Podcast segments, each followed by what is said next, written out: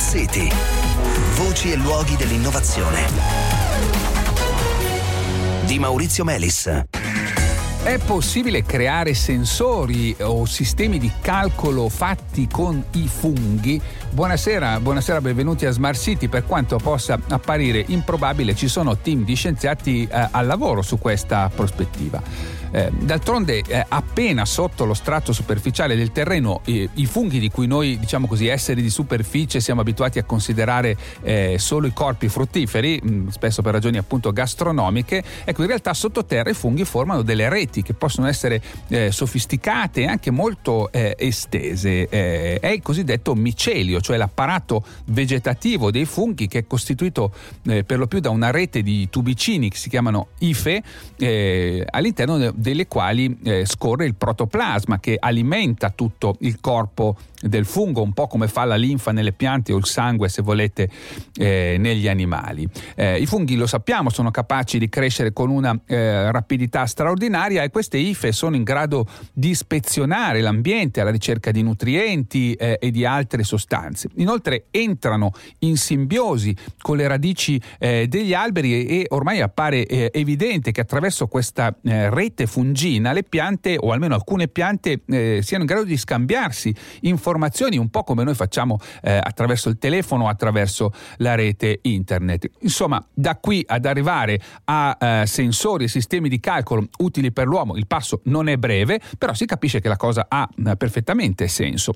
E allora ne parliamo con Alessandro Chiolerio, che è ricercatore del Center for Sustainable Future Technology dell'Istituto Italiano di Tecnologia, dove coordina il Ceres Lab. Qui mi viene da dire un nome e un destino, perché insomma è il nome anche di una famosa birra e la birra si fa appunto con i funghi, eh, i lieviti sono funghi. Buonasera Alessandro.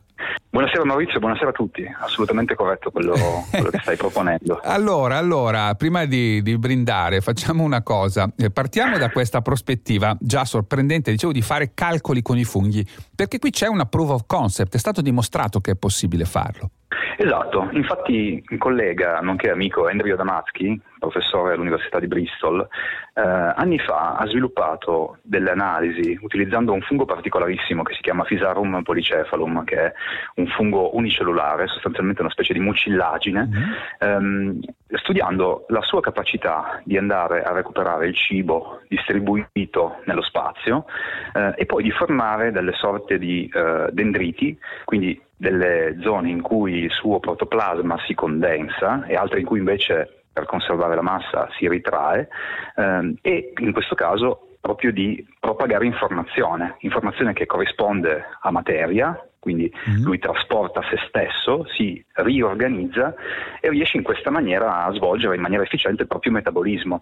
Andrew poi ha portato avanti questo discorso e per analogia ha costruito delle porte logiche, quindi con logiche booleane, mm. e è riuscito a dimostrare che questo sistema può fare eh, operazioni semplici, tipo ad esempio la negazione, la congiunzione sì. e via dicendo. Queste sono le operazioni che... base del calcolo di un computer, no? Eh, si fa la negazione, cioè il not, Corretto. si fa la congiunzione, cioè le end no? che sono le quattro, sono quattro le operazioni base fondamentalmente del computer. E queste, quindi questo fungo fa un equivalente, possiamo dire così, di queste, di queste operazioni.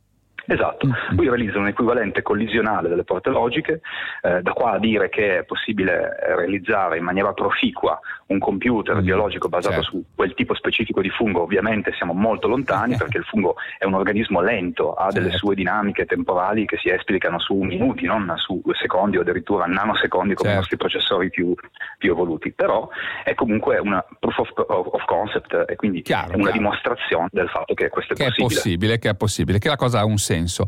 Ecco, eh, non sorprende invece appunto il fatto che i, i funghi abbiano delle capacità sensitive, come tutti direi gli esseri viventi, no? di percepire eh, l'ambiente e quindi è, è immaginabile eh, farci anche dei sensori, è corretto, poi utili per, per l'uomo, anche su questo state ragionando. Anche su questo stiamo ragionando, abbiamo fatto numerosi esperimenti, alcuni sono già stati pubblicati, altri invece sono ancora in corso. Eh, tanto per dire, il fungo è estremamente sensibile per esempio al rame, come ione, come metallo. Eh, lo sappiamo questo in virtù ad esempio del, del trattamento che viene fatto per eh, debellare la pernospora sulle viti con il solfato di rame. Mm-hmm. Quindi quello per esempio potrebbe essere un modo semplice per attivare la sua sensibilità.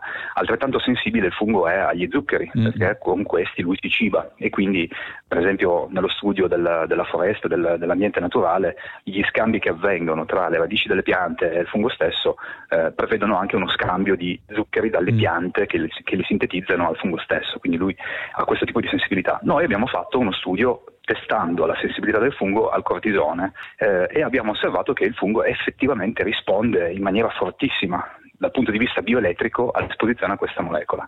Ci sono proprio dei segnali elettrici misurabili che attraversano il corpo del fungo quando questo incontra, in questo caso, la molecola di cortisone. È, è questo che accade? Corretto, mm. eh, la complessità mm. dello studio sta nel capire come fare eh, a descrivere questi segnali. Voi immaginate la situazione, abbiamo un, un, pezzo di materia vegetale che è stata colonizzata dal micelio, dal fungo vivente, lo abbiamo eh, contattato con degli elettrodi ipodermici che sono gli stessi che si utilizzano per esempio per fare misure sulle eh, persone, eh, di che abbiamo registrato il biopotenziale elettrico e abbiamo cercato di definire poi quella misura di complessità matematica, algoritmica, che consente di capire esattamente che cosa succede al biopotenziale elettrico eh, quando si costituisce l'onda che si propaga all'interno del micelio in seguito allo stimolo che ha ricevuto. Ecco, è un po' come se avesse un brivido questo fungo, diciamo. Voi dovete capire dal brivido che, diavolo, che diavolo è successo.